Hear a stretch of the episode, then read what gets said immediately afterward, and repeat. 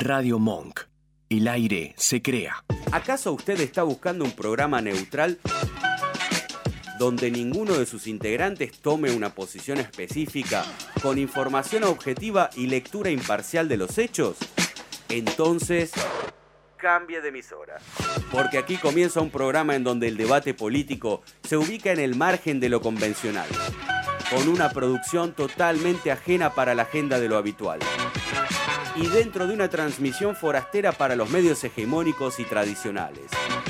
En la hora de la merienda, acompañás a tu café con una ración de Contra todo pronóstico, el barcito donde nos juntamos a debatir sobre cultura política y que de paso nos hace precio.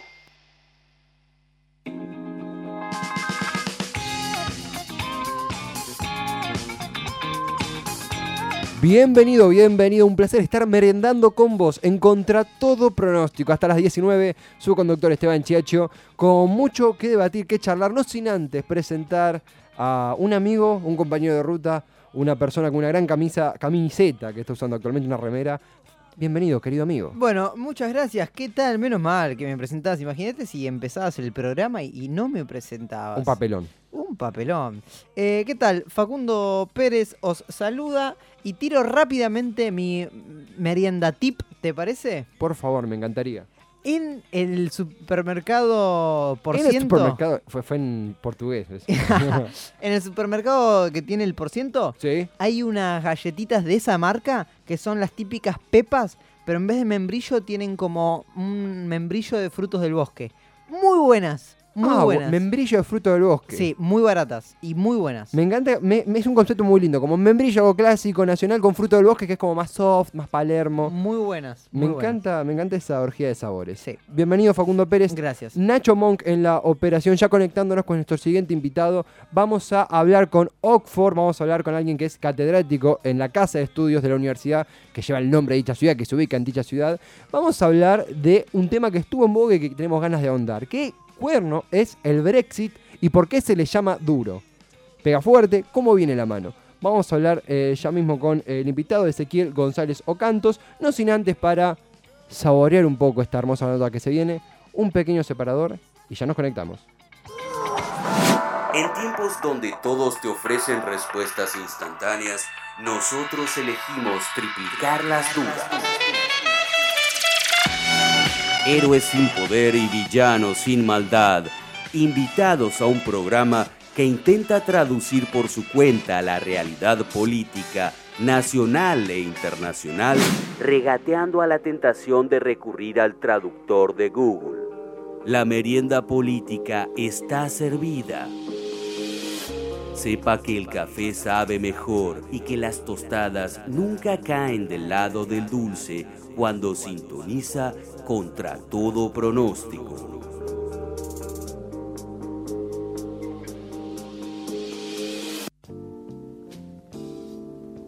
Continúa contra todo pronóstico. Estamos conectados del otro lado con eh, quien vamos a hablar respecto a el Brexit. ¿Qué es? ¿Qué implica la salida de Gran Bretaña de la Unión Europea? Para ahondar más en eso, nos gusta ir a las fuentes. Está del otro lado Ezequiel González Ocanto, politólogo y profesor en el Departamento de Política y Relaciones Internacionales de la Universidad de Oxford. Ya estamos conectados con dicho lugar. Ezequiel, bienvenido a Contra Todo Pronóstico. Aquí Esteban Chiacho, ¿cómo estás? ¿Qué tal? Buenas noches. Muchas gracias por invitarme. Un placer, Ezequiel. Gracias a vos por estar del otro lado. Eh, hace muy poco los conservadores ganaron la elección, el Partido Conservador, encabezado por el primer ministro Boris Johnson. Eh, previo a eso se debatía en torno a un Brexit, duro, se habló también de un nuevo referéndum. Hubo mucho caos. La pregunta primera que te hago para iniciar la charla es, ¿por qué es tan caótica? ¿Qué, qué categorías encontrás vos para explicar por qué es tan caótica y dificultosa la salida de Gran Bretaña del bloque europeo. ¿Cómo lo explicarías? Mira, yo creo que hay dos razones por la, por la cual ha sido tan, tan caótica o, o ha sido tan caótico todo el proceso. La primera es que, por supuesto, es un tema sumamente, digamos, que polariza muchísimo al electorado y que de alguna manera está reemplazando identidades políticas viejas, ¿no? Ahora la gente se define pro o anti-Europa, pro o anti-Brexit, y entonces eso polariza y todo se vuelve más complejo. Pero en realidad la razón principal por la cual ha sido tan caótico todo esto es porque en el año 2017 el Partido Conservador llama a elecciones y pierde su mayoría, y entonces en un sistema como el sistema político como el británico, gobernar este, en minoría es muy, muy difícil y, sobre todo cuando se quiere eh, pasar un proyecto de ley tan, digamos, que, divide tanto las aguas como este, es muy, fue, fue, imposible encontrar una mayoría para, para, aprobar el Brexit, ¿no? Entonces, básicamente, el Parlamento bloqueó, bloqueó, bloqueó y tuvimos estos tres años de caos. Eso se acaba con la elección del otro día eh, vuelve a tener una mayoría abrumadora el Partido Conservador, con lo cual ahora puede hacer lo que quiere y, lo que quiere es hacer el Brexit. Por lo tanto, eh, digamos, el proceso va a ser mucho menos caótico, por lo menos en lo que implica el proceso parlamentario. Puede haber caos en, otros, en otras áreas, ¿no? pero, pero en, el, sentido de, de poder aprobar las leyes que quiere aprobar, ahora va a ser posible. Al mismo tiempo, Ezequiel, ¿cuál es la concepción, si se quiere, desde la rama cultural que tiene el británico o el inglés netamente respecto a la Unión Europea? ¿Esto fue un golpe de efecto o en tu opinión había un desgaste histórico en torno a la percepción del británico en su rol en dicho bloque? ¿Qué, sentís al respecto? Bueno, Inglaterra siempre fue un socio un poco difícil y, reticente, ¿no? y dubitativo de este proyecto europeo. Digamos, siempre fue un socio eh, que si bien lideró muchos de los procesos importantes de, la, Unión Europea, eh, siempre tuvo, eh, digamos, una, relación bastante especial con, Europa. pensemos que no es uno de los socios fundadores, intentaron unirse dos veces, y las dos veces de gol dijo que no, hasta que, bueno, en, el año, en los 70 eh, lograron, lograron asociarse. A los dos años de entrar tuvieron un referéndum para decidir si se quedaban o no. En esa ocasión ganó la opción de, de quedarse. Este, y desde los años 80 en adelante, eh, el Partido Conservador ha desarrollado, digamos, una, una, visión bastante euroescéptica. Em, hasta ahora esa, esa, esa, facción del partido había sido bastante minoritaria, pero ahora esa facción controla, controla el partido, ¿no? Entonces, este, bueno, nada, llegamos a, llegamos a esta situación.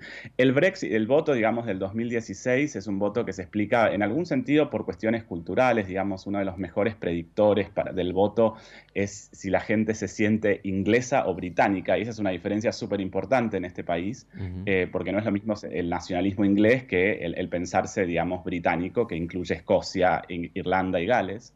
Em, entonces hay un componente nacionalista inglés muy fuerte y también hay un componente económico, es decir, hay un montón de gente que se siente, se siente, digamos, postergada por la globalización y la Unión Europea es un símbolo de eso y entonces eh, si, les dan a elegir, digamos, eh, una opción de quedarse o de irse, bueno, eso se vuelve el chivo expiatorio para, para tratar de revertir una, una situación personal, económica y de sus familias que, que es, eh, digamos, que, que, no ven buena. Ezequiel, ¿qué tal? Facundo Pérez te saluda. Primero, como siempre, agradecerte este tiempito que, nos estás regalando, eh, tu conocimiento sobre el tema. Y te querés una pregunta. Dentro de la sociedad inglesa, la parte que mayor apoya el, Brexit, ¿es la parte popular? ¿Pertenece quizás a, una élite de la sociedad? ¿Cómo viene esa cuestión? Em, como todo, es, hay varios hay varios grupos, digamos, que apoyan el Brexit, ¿no es cierto? Eh, como te decía, eh, el, nivel educativo es un predictor importante del Brexit, eh, digamos, cuanto mayor, a, mayor nivel educativo la gente tiende a ser menos euroescéptica, pero también, digamos, hay, hay muchos votantes de, de lugares de clase media, acomodada y demás, eh, que, son euroescépticos y también rechazan el Brexit. Hoy en día esos dos votantes forman la coalición, digamos, conservadora que, lleva a Boris Johnson a esta, a esta mayoría tan, tan amplia. Eh, pero, digamos, hay, hay un poco de todo, ¿no? Claro. Estamos charlando con Ezequiel González Ocantos, él es politólogo y profesor en el Departamento de Política y Relaciones Internacionales, Relaciones Internacionales de la Universidad de Oxford. Es una entrevista que recurre, recorre bastantes kilómetros.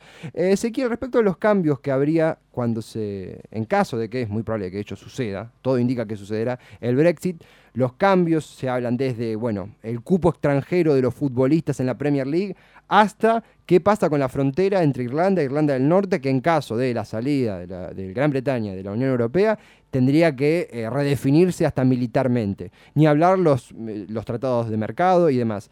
¿Cuáles son, en tu opinión, los cambios, las transformaciones más importantes que tendría que afrontar la sociedad británica o inglesa, según tu percepción, cuando se, se haga realidad el Brexit? ¿Cómo los ordenarías?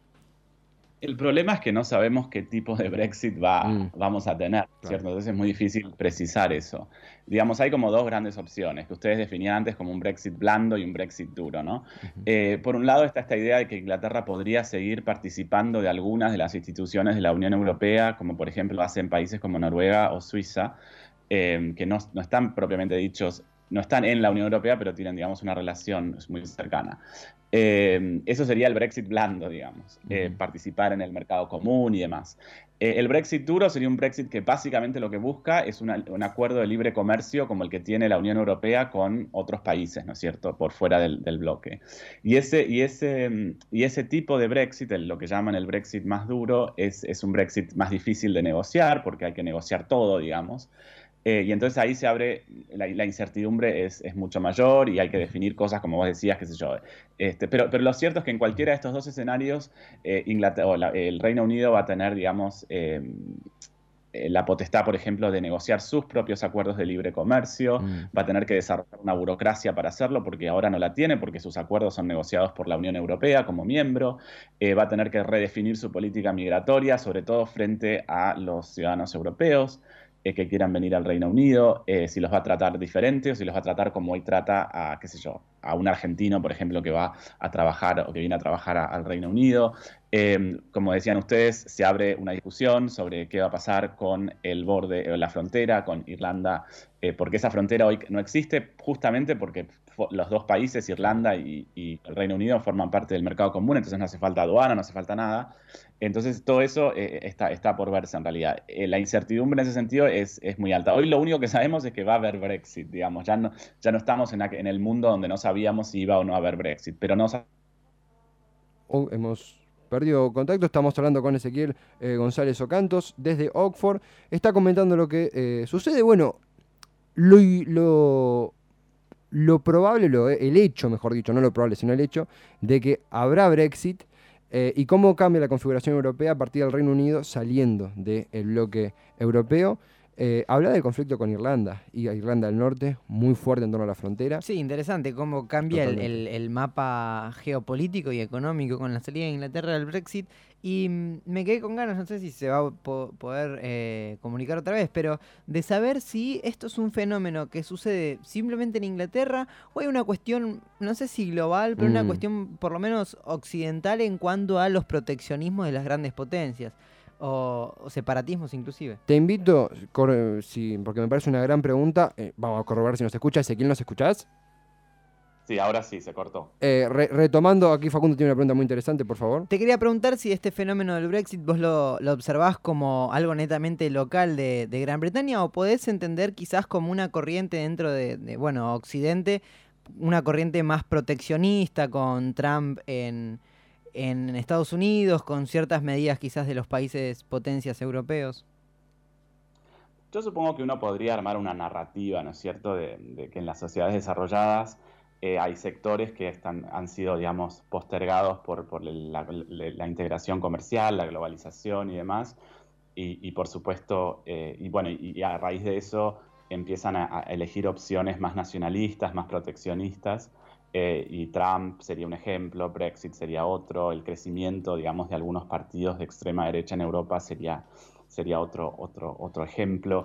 Em, yo no, quisiera generalizar y no quisiera decir que esto es una ola imparable porque vemos eh, excepciones, digamos, en términos de qué fuerzas políticas ganan en, muchos países desarrollados, pero, pero creo sí que, que, algo de eso hay, ¿no? Y entonces hay un, un componente económico y a eso se le suma un componente cultural que en general es un sentimiento nacionalista este, anti, anti-inmigrante.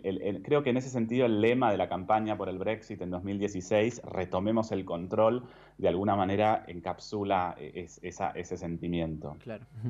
Ezequiel, eh, cerrando preguntarte, eh, estamos cerrando el año 2019, que tuvo episodios políticos de alta significatividad. Eh, pensando en perspectiva al 2020, a los años que vienen, eh, ¿cómo crees que serán recordados estos tiempos, esta disputa, esta finalmente confirmación del Brexit eh, de la mano de Boris Johnson? ¿Cómo crees que la historia recordará estos episodios que tuvieron en vilo al Reino Unido y a Europa? Bueno, yo creo que van a ser recordados, como decíamos al principio, como, como tres años de, caos, de, la, digamos, eh, que confirman eh, la importancia que tiene un sistema como este, en, un sistema como este, eh, conseguir mayorías fuertes, porque si no, eh, todo se vuelve muy, muy caótico. Pero en realidad creo que es difícil hacer un balance porque todavía la historia no termina, ¿no es cierto?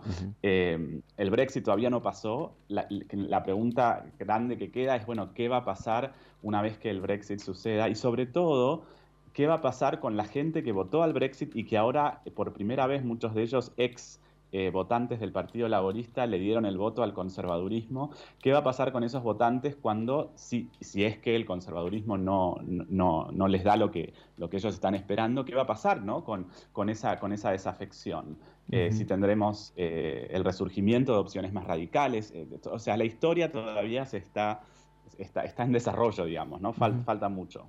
Totalmente, totalmente. Ezequiel, ha sido un gran placer charlar con vos en esta charla transoceánica. Realmente un, verdadero gusto. Y si te parece, será hasta la próxima. Muy, muy completo todo, toda esta conversación que nos has brindado. Bueno, un placer para mí. Gracias. ¿eh? Gracias a vos, Ezequiel. Un gran abrazo desde Oxford. Ezequiel González Ocantos, profesor en la Universidad de Oxford, contándonos cómo se está configurando este mundo que tenemos bajo nuestros pies en torno a la salida del Reino Unido de el, iba a decir del Brexit, mejor dicho, la salida del Reino Unido de la Unión Europea y el inminente Brexit de la mano de Boris Johnson.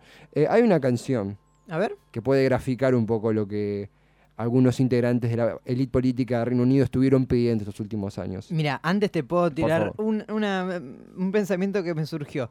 Los, mm, el sector conservador de los países mm, primermundistas, le hace, bueno, Inglaterra, potencias europeas, Estados Unidos, son ultranacionalistas. Quizás los, los, conservadores de los países del tercer mundo son bastante contrarios a los intereses nacionales de, de, ellos. Es como una diferencia que marca un poco la cancha de para dónde terminan yendo los intereses, sobre todo económicos, en esa relación. Hay algo también que, si me permitís complementar. Hay una serie, a mí me encanta cuando la cultura se adelanta a los hechos, eh, más cuando no es cultura sobre realidad, sino cultura en torno a meramente ficción. House of Cards la conocemos como la serie de Robin Wright, Kevin Spacey. Bueno, la original es del 90, es de la BBC y está protagonizada por Francis Urquhart encarnado por Ian Richardson, que es un actor del era un actor del carajo que a mí me hacía oler el pecho cuando lo veía de lo impactante que era. Sin, sin chiste, fuera realmente real, realmente real, realmente genuino. Recomiendo buscar esa serie porque está, porque fue eh, de alguna manera un presagio del Brexit, porque hay un capítulo dedicado a el Reino Unido fuera de la Unión Europea. Muy bien. Es apasionante. Querido. Sí, ahora sí, ¿qué canción? La canción, la verdad, es un himno para los tiempos desesperados. Help Ah. Hace falta decir que la canta. Los Rolling Stones, papá, vamos.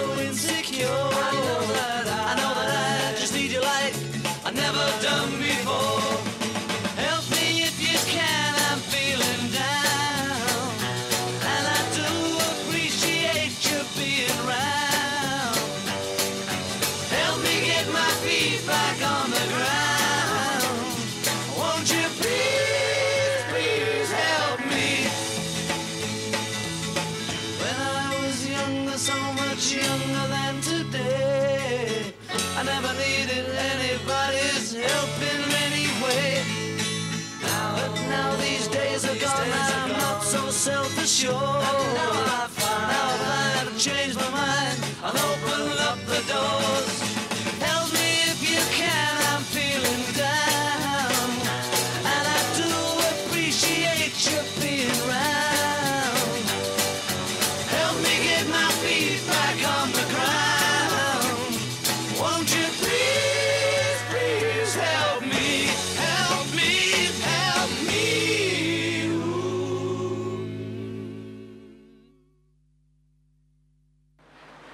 La marea de transeúntes sin identidad emprende el regreso a sus hogares.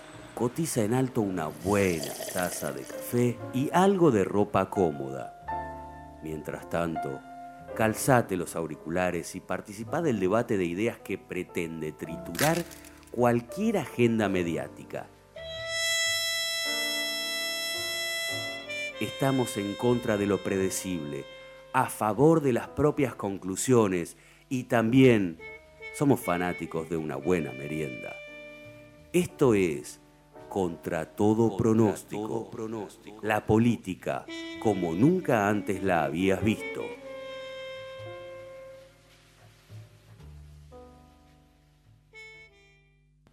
Bueno, continúa Con contra todo campo no, pronóstico. con el campo no, che, el campo se respeta. Campo libre, cámpora, campodónico, campestrini. ¿Qué le pasa? ¿Quién es usted? Disculpe, don Esteban.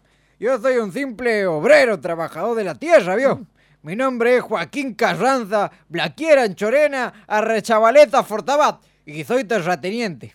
¿Cuántos apellidos dijo que Soy tiene? un hombre común, un ciudadano, un ciudadano, ¿vio? Como usted, Ah. como, como todos aquí. Paso mis días trabajando en mi oficina, con, con aire acondicionado, a veces saliendo a buscar el, el- el delivery del sushi.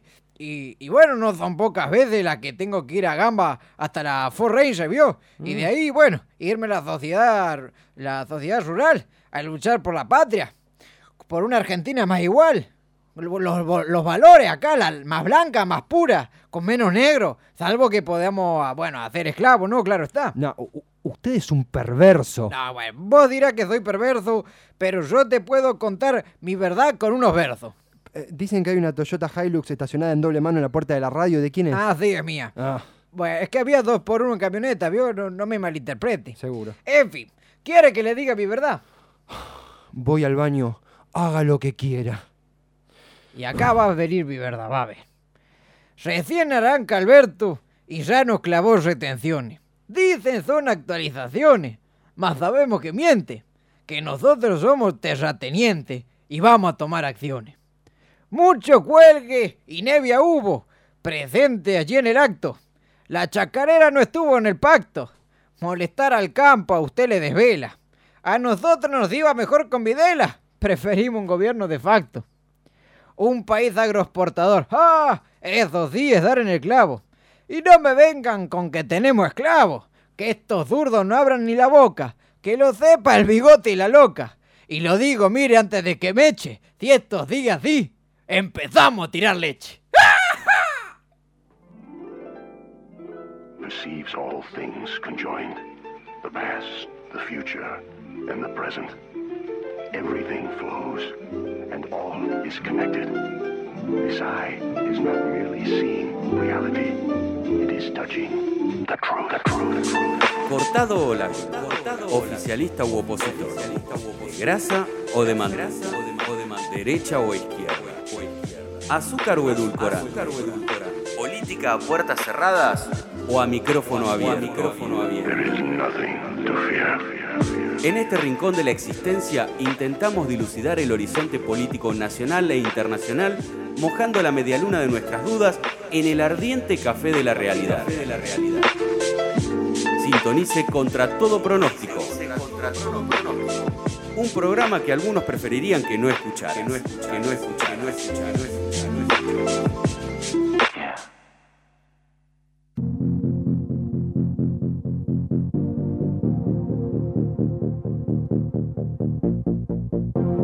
Estamos en todas partes, aquí en Contra Todo, pronóstico Esteban Chacho, Facundo Pérez, Nacho Monk en la operación, también está Sole de Los Peligros del Mundo, a quien queremos mucho, y Abril, nuestra compañera y amiga, que tenemos devoción por Elia. Estamos mientras eh, nuestras voces retuman en los micrófonos de Radio Monk, se está sesionando en la Cámara de Diputados respecto a la ley de emergencia. Tenemos audio de lo que está sucediendo, podemos conectar, a ver, eh, la magia de Lo, Nacho, lo que es una operación de verdad, ¿eh? lo que es de un operador gente de divino la como el que pobreza, tenemos. pero que cree que la pobreza se soluciona con un país en crecimiento, Bueno, no a Este es unos Cornejo. para regalarles a otros, con equidad a cada cual ¿Qué? con lo que por lo que produce y por lo que genera.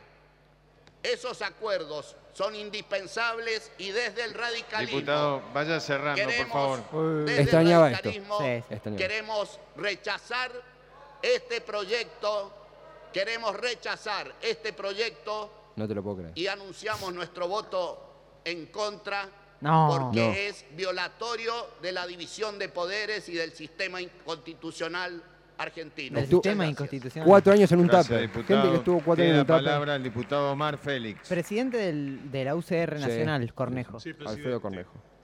Bueno, La verdad que ayer, ahora. como hoy, ayer en comisiones, hoy, acá la crítica que hacía Cornejo es algo que supuestamente está eh, modificado de la ley madre. El artículo 85. Exactamente, que es le- que le daba potestades extraordinarias al eh, Estado, digamos, al el Ejecutivo en general. Ciertas entidades por debajo de lo que es la posibilidad de intromisión del Estado quedaban abiertas a que el Estado pueda moderarlas respecto a su táctica económica. Lo cual, a ver, puede sonar lógico, puede sonar ilógico. Es sano que se debata porque podemos encontrar formas de justificarlo y formas que no. Hablar de intervención, como habló Cornejo, judicial, de mezcolanza de los tres poderes, después de lo que pasó los últimos cuatro años, es un cucurucho en la frente o es tomarnos estúpidos. No, o una- es una estrategia política. Además, además. es basada en tomarnos estúpidos. Pero em, te hago una pregunta, yo a vos, Esteban Chacho. Eh, Es un grave error. Sí, lo sé. ¿Puedo pedir si desaparece el audio del Congreso atrás? Ahí va. Fujimori en pedo. Gracias. Eh, muy bueno, muy bueno. Eh, mira, le hacen faquio. Bueno, Era Omar Félix de Mendoza frente de todos. genial. Eh, no, lo que yo te quería preguntar a vos es si crees que fue una estrategia política del parte del gobierno plantear dentro del paquete inicial de leyes cosas que sabían que no iban a salir para tener eh, flexibilidad en cuanto a la negociación. Salir con un paquete como esto de, de las facultades que le- se les daba al Estado, eh, cierto tipo, mo- cambiaron también cierto porcentaje De las retenciones. retenciones, Sí. que sabían que no iban a pasar y que las mandaran como, bueno, empezamos a negociar a partir de esto. Yo creo que al ser el primer pro- gran proyecto, no, el primer proyecto que este joven gobierno eh, lleva a cabo a nivel legislativo, creo que el paquete incluía conscientemente, eh, como bien decías vos, medidas que eran obvio que iban a, por poner un término, iban a tener que ser sumamente charladas y en algunos casos descartadas. Por un lado, porque es un gobierno que se postula como dialoguista, por ende da apertura, bueno, si no estás de acuerdo podemos charlarlo en la arena legislativa, en mesas de enlace, en donde fuere. Por otro lado, porque también creo que eh,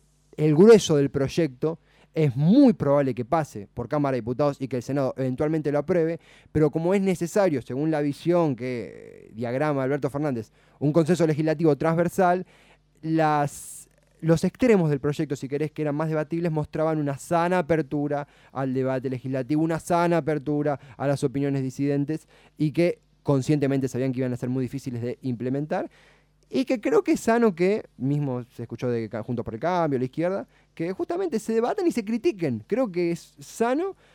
Y también encuentro lógico la posición del, go- del gobierno. No sé si se entiende. Entiendo lógica la crítica, entiendo lógica la posición. No creo que hubo un avasallamiento en ninguno de los dos lados. No, No, quiero no. pecar de Tenenbaum. No, Eh, sí, entiendo, te entiendo. Eh, y, y está bueno es- saltar este, est- este lugar em- empantanoso, no Mm. sé cómo sería la palabra, de eh, o todo o nada, o defendemos todo, o sos eh, funcional, Mm. o está bueno, lo que decís vos, está bien que haya críticas sobre las cosas que son criticables, está bien entender la posición de un gobierno nuevo también, mm. Está bien darle cierta gobernabilidad, está bien no negociar cosas que parecen que no, que no son viables, etcétera. Me, me parece democrático y bienvenido sea. Sí, dentro de esto obviamente manchas como la estupidez de Bullrich de decir vamos a Mm. devolverle el doble de las toneladas, de las piedra que nos tiraron, que esto que el otro. Una O la chicana de TN, hoy TN todo el tiempo pasando qué opinaba Rossi de las vallas en 2017 y qué opinaba Rossi de las vallas ahora, cuando es una, una comparación sin sentido. Afortunadamente hubo muchos eh, cambios de pensamiento, de construcciones de 2017 para acá, algunas son pendientes, pero tomando lo que decías vos, a mí me pasó algo parecido hoy navegando en Twitter eh, con Nico del Caño, eh, donde me parece, tuve un- una, no una crítica del Caño que no me conoce, ¿no? esa gente que le tuitea del Caño y dice, ah, lo critica del Caño, no, tuvo una, disidencia de la opinión respecto al quórum y la posición que tomó el Frente de Izquierda.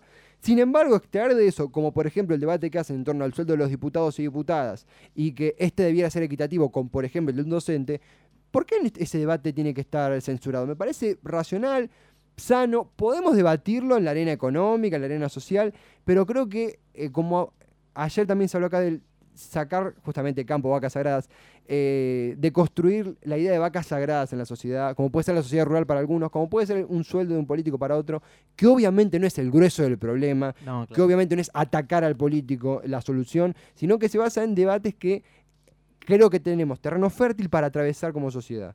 Ojalá que estemos a la altura, ojalá que no, en en el buen sentido. Sí, totalmente. Vamos a ir con un pequeño separador y vamos a hacer un pequeño review que te invito, Facundo, a, a atravesarlo. Me pongo las botas. Conmigo de la mano. Separador, querido operador. Aea, yo soy Sabalero. Aea, yo soy Sabalero. Yo creo que Colón perdió por eso. ¿Lo, perdió por- ¿Lo distraje? Sí. No, no, lo- mufaste, que diferente. No estaba. Fue después, lo peor. Fue después. a Ah, favor. bueno. Tengo una pequeña invitación, Facundo No. Pérez, y a todos los que están del otro lado, porque eh, vamos a ingresar a una pequeña máquina del tiempo. Pequeña no, porque puede ser una enorme máquina del tiempo, donde vamos a viajar al 2008. Uf, ¿Por qué? boludo, casi 12 años atrás. Estoy destruido. Estoy hecho mierda. Fue el año del conflicto con el campo, aquel voto no positivo de Julio Ángel Cobos, aquel conflicto con eh, Robertito de Ángelis. Me encanta cambiarle nombre a la gente, soy fanático. ¿2008 fue o 2009? No, no, 2008. 2009 fue la legislativa que Ah. pierden con eh, Francisco de Narboes. Eh, pero más allá de eso, tengo, creo que son cinco temas, son cinco temas. Cinco temas que sonaban en 2008. Música. ¿Te puedo tirar una anécdota muy personal? La verdad, sí. Yo estaba filmando Puentes en ese momento. Gran película de un actor que tengo Yo enfrente. estaba filmando Puentes y el día que terminamos la filmación vamos todos a cenar a un restaurante y obviamente se hace de, de madrugada y en la televisión pasaron en vivo el mi voto es no positivo. ¿Lo viste? Vi- Vos viste derrumbarse un puente ahí. Sí, sí, un sí, puente yo, entre el yo lo vi en vivo, no lo podía creer, yo tenía bastante conciencia política ya por ese entonces. Además, un matrimonio político, Cristina Cobos, que duró cuatro meses. O Sí, sea, sí, nada. estalló muy rápido. Temas que sonaban en 2008, canciones. Así, ping pong. A ver si te trae un recuerdo o una pesadilla. A ver, a ver. Puesto 5.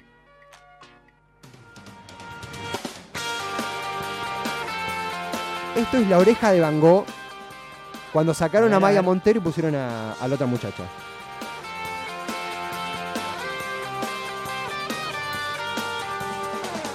Como casi siempre. Y esta es la nueva muchacha. La nueva que ya tiene 10 años. Claro, mira, yo escuchaba siempre a esta. No, no, no. Esta es la nueva Maya Montero, la que canta Rosas. Ah, mira, ¿es otra? Es otra. Wow. Es la misma banda, sí, es la misma banda de mierda, pero. Sí, pero nada, que- mierda nada. Yo sé los temas. Puede ser uno solo igual. No, este, este te lo puedo cantar. Bueno. La oreja de Van Gogh, el último vals, puesto número 4. Uy, temazo. Este es un temazo. Pero este es un temazo. Es calle 13 con Café Tacuba. No hay nadie como. No, Ah, no, no hay nadie como no hay nadie como Hay gente bruta y astuta, hay vírgenes y prostitutas, ricos, pobres, Muy verano. media, Sí. cosas Lindo, tema para par de dedicar en Hay momento, porque no está quemado. gordas, medianas y flacas, caballos, gallinas, Sí, ovejas y Calle 3. Igual viste Calle 13 sacó bastante temas de verano. Sí, Calle 13, en invierno es un dolor, pero en verano. Sí. claro, Es para tereré, Calle 13. Sí, sí señor. ¿Es hippie conos de Calle 13 o ya, ya está? Ya. No, ya pasó. Eh, eh, se- ah, yo lo Es de- para mí es del. Todavía no está el consumo irónico de Calle 13. No, no lo banco. Más son. Tienen un mensaje piola hasta ahí. No, son revolucionarios. Puesto 3. Canciones que sonaban en 2008. Conflicto con el campo, querido Nacho. La reina 2008. acá te la. Les gusta. Sola de los peligros del mundo es Lady, Gaga, Lady Gagaísta, se lo dice. Un Dice, dice que es la 1. Totalmente. Sole. La señora Gaga me hizo gay. Ah. Banco, banco, ba- Bueno, muy bancamos. Un artista del carajo saliendo del cascarón en estos eh, años 2008. Just Dance, tema muy, muy MSN. Estaba en Messenger. Sí, estaba el No existía Messenger. Facebook, no existía Sí Trump. existía Facebook. 2008, sí, Sí, sí, sí, sí, sí. No era el boom, no era el boom. Pero, No ¿tenía sé. Facebook? Sí, sí, creo que sí, yo tenía Facebook. Vos lo creaste. Yo lo creé. Puesto 2. Temas 2008. Uy, sí. Katy Perry. Temazo también. Es, nues- es algo polémico. Uh, guarda. Los de los 2000 Guarda. tenían a Britney. No. Sac- de- sacando la mística de Britney. No llegó. El boom sensual de Katy Perry fue, fue nuestro. Sí, pero ¿cuánto dura? No, hasta. No, Esa- no, no comparto. ¿No, ¿No te parece sensual, Katy Perry? ¿Te parece una Pero figura? comparada a Britney no, no fue el boom. No, no, Pero teníamos tres años. con- Vos ya a los tres. No, pero yo ya sé cómo cacateaba los tres. Katy Perry, I Kiss a Girl. Está bueno porque también banco porque esta canción. Katy Perry, I Kiss a Girl. Me, me Sí, elogia está bien, está bien. Fue un poco una canción también de deconstrucción del movimiento LGTB, hasta un punto, más allá del mensaje obvio, más allá de, de- de que es una canción que se terminó volviendo comercial. Fue una canción, una linda apertura, una, una pequeña deconstrucción en tiempos donde por ahí no, no había algunos debates tan en boga como hoy en los tiempos del analógico. Está muy bien. Vamos a ir con el puesto número uno que va a quedar sonando, pero quiero saber si lo sacás de toque. A ver. Canciones de 2008, puesto uno. Sí, babasónicos. Micro Dancing, un temazo, Temazo. Y después la columna de Facu, ya.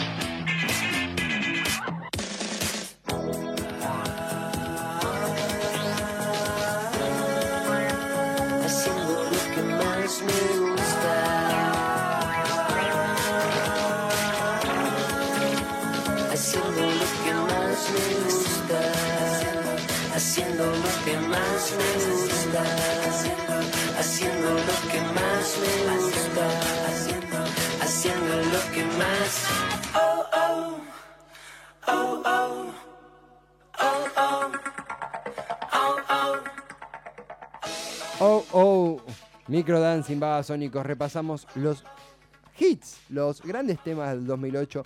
Regresamos a 2019, pero no por mucho tiempo, porque vamos a recorrer la historia de otra forma. La historia por un sendero que solamente Facundo Pérez sabe percibir en las profundidades de la Argentina mediante la columna de Facu. Bueno, muchas gracias. Siempre me olvido, como que la produzco y me olvido cambiarle el nombre a la columna. porque La columna de Facu es como. La columna vertebral de Facu puede Sí, ser. también. Teníamos Facts Undo, pero es como, esta es una otra cosa.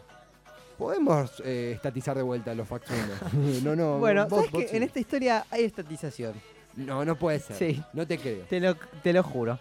Te voy a hablar de eh, el mural llamado Ejercicio Plástico del artista mexicano Siqueiros, que eh, quizás yo se los nombro y no tiene idea de qué les estoy hablando, quizás sí, pero en el día de la Asunción de Alberto Fernández y Cristina Fernández de Kirchner, cuando llegan a Casa Rosada, lo primero que hace Cristina es llevarlo al Museo Bicentenario y mostrarle a él con la banda presidencial todavía y el bastón junto, creo que en la foto aparece Stanislao y, y Fabiola, eh, este mural que se encuentra en el Museo del Bicentenario, el día de la Asunción. Hay una foto muy famosa que hay una. La, la grandeza física de- del, del mural eclipsa a Cristina y Alberto y se viralizó en Twitter.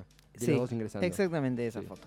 Bueno, muy bien, pero para contar un poco la historia y entenderla del mural de Siqueiros, te voy a contar una historia de, como si diría Echeverría, amor, locura y muerte. Las mejores historias que hay. Muy bien, las únicas. Primero voy a empezar hablando de una señorita llamada Salvadora Medina Onrubia, nacida en La Plata en el año 1894, 94, perdón, pero que vivió toda su infancia y primeros años de su adolescencia en Gualeguay, en Entre Ríos. Ahí a sus 16 años decidió alejarse de, de su madre, viuda, y, por cierto, y sus hermanos, para mudarse a la ciudad de Entre Ríos, ya que estaba, bueno, transitando ciertos amoríos con un abo- abogado bastante reconocido de, de la ciudad de Entre Ríos, y esperaba un hijo de él a los 16 años. O sea, se escapó con el, eh, embarazada. ya. Embarazada. Bien. Exactamente. Al llegar a la ciudad de Entre Ríos, se encontró con la noticia de que el abogado tenía familia, tenía otros hijos y que no iba a hacerse cargo del niño que Salvadora estaba esperando. Así que Salvadora, ya no pudiendo volver a Gualeguay con su familia, no pudiendo quedarse en Entre Ríos, no se sabe muy bien por qué, se pierde un poco el, rastro histórico, pero termina en la ciudad de Rosario finalmente, donde tiene a su hijo, eh, es madre soltera, y donde empieza a desarrollar eh, sus años de juventud, mm, precoz juventud, adolescencia. Em, lo cierto es que en 1910 eh, esta ciudad, eh, Rosario, era un bastión del anarquismo en la Argentina. Y bueno, allí ella abraza la causa anarquista destacándose como oradora y eh, redactora de, de proclamas. En el año 1915 decide mudarse junto a su hijo a Buenos Aires y de esta manera, con su niño en brazos, una carta de recomendación de los círculos anarquistas que frecuentaba en Rosario y un papelito con la dirección del diario La Protesta, eh, entra en, el edificio, en la redacción de- del, del diario eh, y se presenta para conseguir un trabajo. Ahí es donde el editor, me- mediante una entrevista y quizás con cierta compasión, le, o no, no lo sé, le da el puesto de redactora con un sueldo fijo y se convierte en la primera mujer en trabajar en una redacción en nuestro país. En la protesta. Sí, La Protesta, un, un diario de, de tirada anarquista, anarquista, exactamente. Eh, cuatro años después fue invitada a un acto reclamando la liberación del joven anarquista Simón Radowinsky. ¿Te acordás que lo hablamos un poco en este programa hace casi un año? Cuando hablamos del presidio de Ushuaia, Sí. te conté la historia de Simón Radowinsky, que fue quien asesinó al jefe de la policía Ramón Falcón y estuvo preso en el, en el presidio, en la cárcel del fin del mundo. En esta protesta ella se hace medianamente famosa porque se trepa a una cornisa y da un discurso ante la multitud a los 20 años, eh, siendo la primera mujer en hablar en un acto público, también en nuestro país. O sea, fue pionera en la redacción de diarios como mujer y también en la oratoria pública en eh, actos de este corte, dentro del anarquismo y abrazando la causa que venía de los inmigrantes eh, eslavos, de Rusia, de, de ese palo. Sí, y que hizo bastante eco en eh, los sindicatos, los primeros Claro. sindicatos a principios del siglo en Argentina. Bueno, hasta ahí tenemos la historia de Salvadora. Por otro lado, tenemos eh, la historia de un uruguayo llamado Natalio Botana, nacido en 1888 en una estancia en Sarandí del Xi, un pueblo de 2.000 habitantes en el departamento de Durazno. Botana era hijo de un hacendado y una mujer bastante culta, lo cual era infrecuente para, para la época que había estudiado en Filadelfia, nada más y nada menos. Eh, en su adolescencia, Natalio, por ejemplo, se incorporó al ejército uruguayo luchando por el bando de los blancos. Cuenta la anécdota de que fue junto a su mucamo y pelearon juntos en, en no, no sé qué batalla en, Salieron los dos de casa y le dieron para adelante. Exactamente. Hermoso, hermoso. Luego de una época de, de universitario bohemio, llega a Buenos Aires sin un mango y empieza a laburar hombreando bolsas en el puerto de Buenos Aires. Allí da la casualidad de que poco tiempo después de llegado a Buenos Aires tiene la suerte de encontrarse con un viejo amigo de la familia, eh, un viejo conocido de la familia de allá de Uruguay, quien se lo lleva a vivir con él y, bueno, de alguna manera lo apadrina. Es así que a sus 25 años, en 1913, funda, gracias a un préstamo del entonces gobernador de Buenos Aires, Marcelino Ugarte, y hay una anécdota que dice que también tenía unos pesos cerrados que había ganado jugando al póker porque era un, un- Un buen jugador de póker. un excelente jugador de póker. Funda el diario La Crítica. Obviamente la crítica tenía un fuerte sesgo conservador, ya que Ugarte era del PAN y contrastaba muchísimo con la figura de quien después sería eh, el presidente Irigoyen. O sea, era un diario fu- fuertemente opositor a la presidencia de Hipólito Yrigoyen.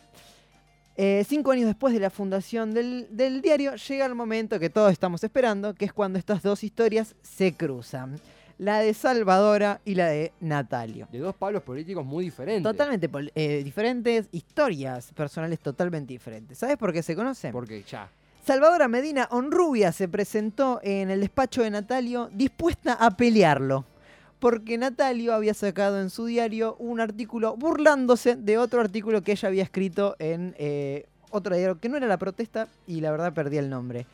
Natalio le causa risa la situación y se, le dice a la secretaria que la deje pasar a ver esta chica que quiere.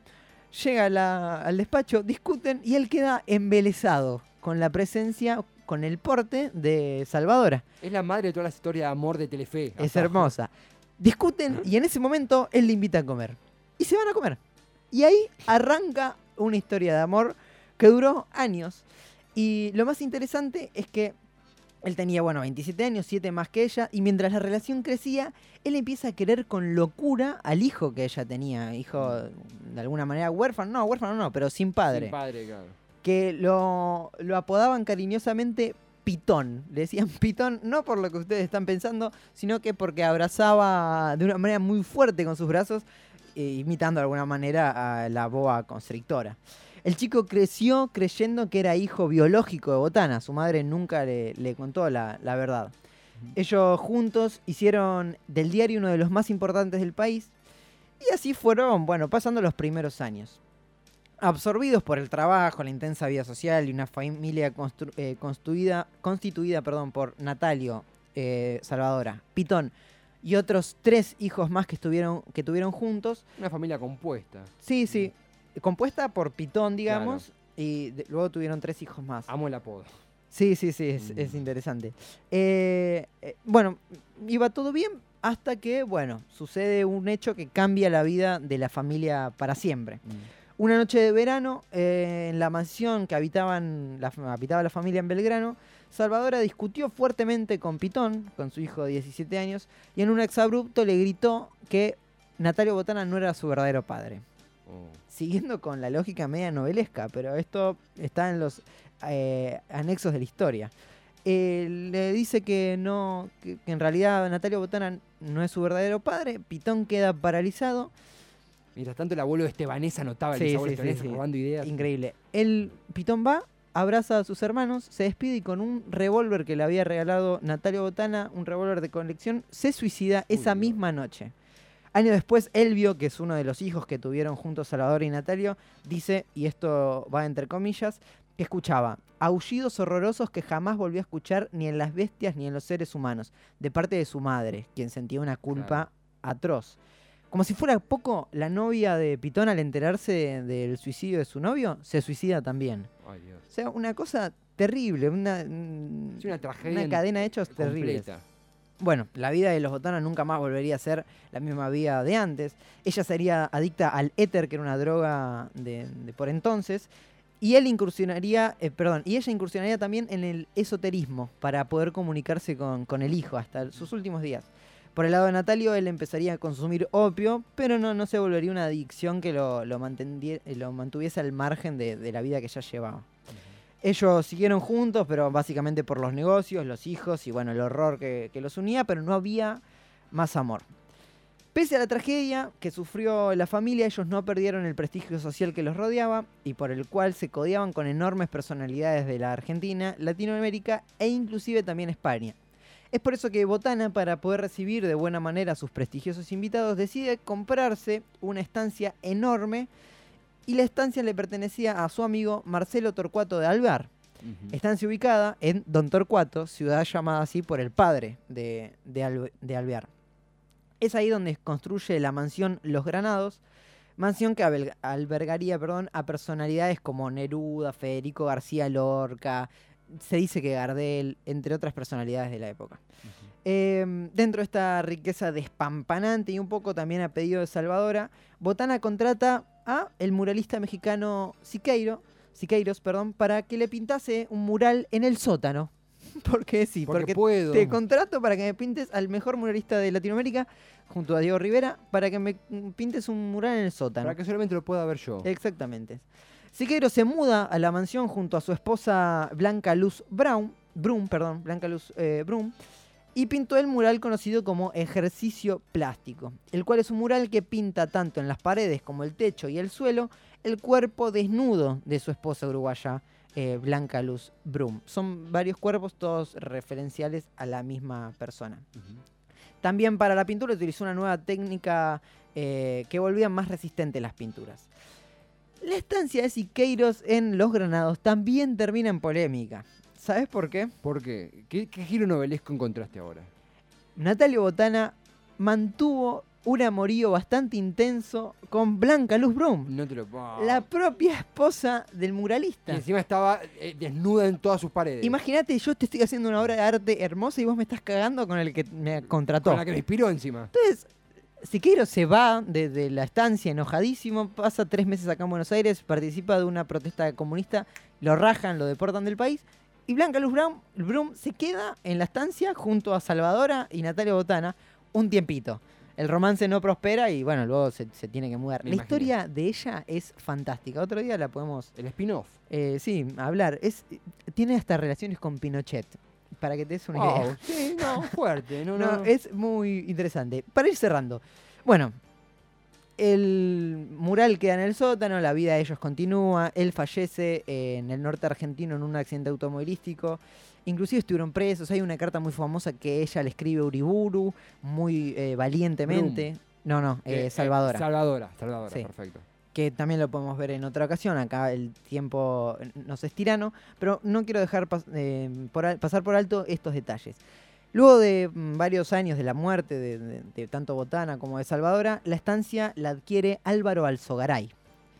La historia cuenta que cuando la mujer de, de Alzogaray descubrió el mural, decidió mandarlo a rociar con ácido debido a que según ella mostraba obscenidades que iban a, co- a corromper a su pequeña hija, María Julia Alzogaray. ¿Qué onda los ricos? No, Tienen no. unos delirios que me encantan. Es increíble. El ácido no hizo efecto por esta técnica que yo te había contado antes que había hecho más perdurable la pintura. Entonces es decir, deciden cubrirlo con cal y cerrar con llave la habitación. Para que María Julia jamás viese ese... eh, Ese cuerpo desnudo. Sí, ese mural. ¿Qué hubiese pasado con la historia argentina y con María Julia si lo veía? ¿El riachuelo estaría limpio? Quizás. bueno, luego de una disputa entre sucesivos dueños y qué sé yo, estuvo el mural estuvo 16, di- eh, 16 años en contenedores ubicados en una playa de grúas en San Justo, hasta que, bueno, en 2003 eh, el mural fue declarado bien de interés histórico artístico nacional a través de, de un decreto, y en el año 2008 fue trasladado a un taller de restauración ubicado en Plaza Colón, en el año 2009, el Congreso Nacional declaró el mural, el mural perdón, de utilidad pública y sujeto a expropiación, cosa que terminó sucediendo, y hoy se lo puede visitar en el Museo del Bicentenario de miércoles a domingos y feriados de 11 a 19 horas. Te tiro dos datitos más. Vamos. Chiche Heblum. ¿Por qué? ¿Por qué? Chiche Heblum ¿A quién se volteó Chiche Heblum tiene en el living de su casa un boceto original del mural de Siqueiros. ¿Sabes por qué? ¿Por qué? El mismo Siqueiros se lo habría obsequiado a su abuelo militante del PC. Hizo la gira completa después. Increíble. Y te tiro el segundo dato. Por favor. En el 2001, Menem cumple cier- una cierta cantidad de días de arresto domiciliarios por la causa de contrabando de armas con el Ecuador. Sí. Esa condena la cumple en la estancia Los Granados. Esta historia apasionante que acaba de explicar, contar, narrar de forma magistral Facundo Pérez, imagino mañana citas, en- ¿de repetir el museo? El Museo del Bicentenario. El. Museo del Bicentenario, citas el Museo del Bicentenario, donde un chico o una chica le dice a su pareja, ¿sabes la historia de este mural? Agarrate de tu tía porque es la historia más apasionante que te puede dar un mural en la historia. Sacando un- el muro de Berlín es No, Heidi al lado de esto. Nada. Esteban Chiacho, Facundo Pérez. Nacho Monk en la operación, Abril García Catena, nuestra amiga, estuvo del otro lado. Se quedan escuchando los peligros del mundo, más peligroso que este mural posiblemente. Gracias por estar del otro lado, nos escuchamos el próximo miércoles a las 6. Adiós, adiós. Chau.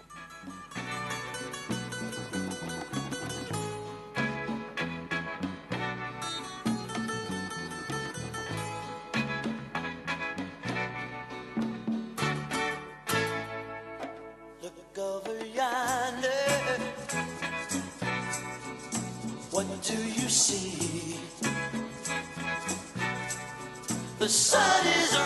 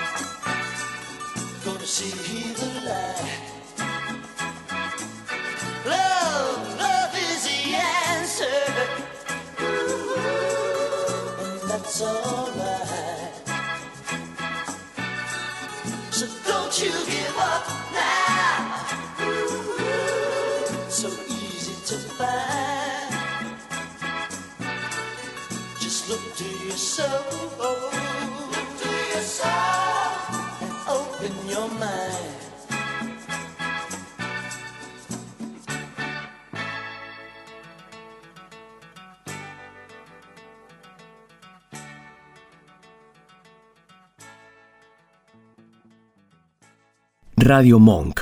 El aire se crea.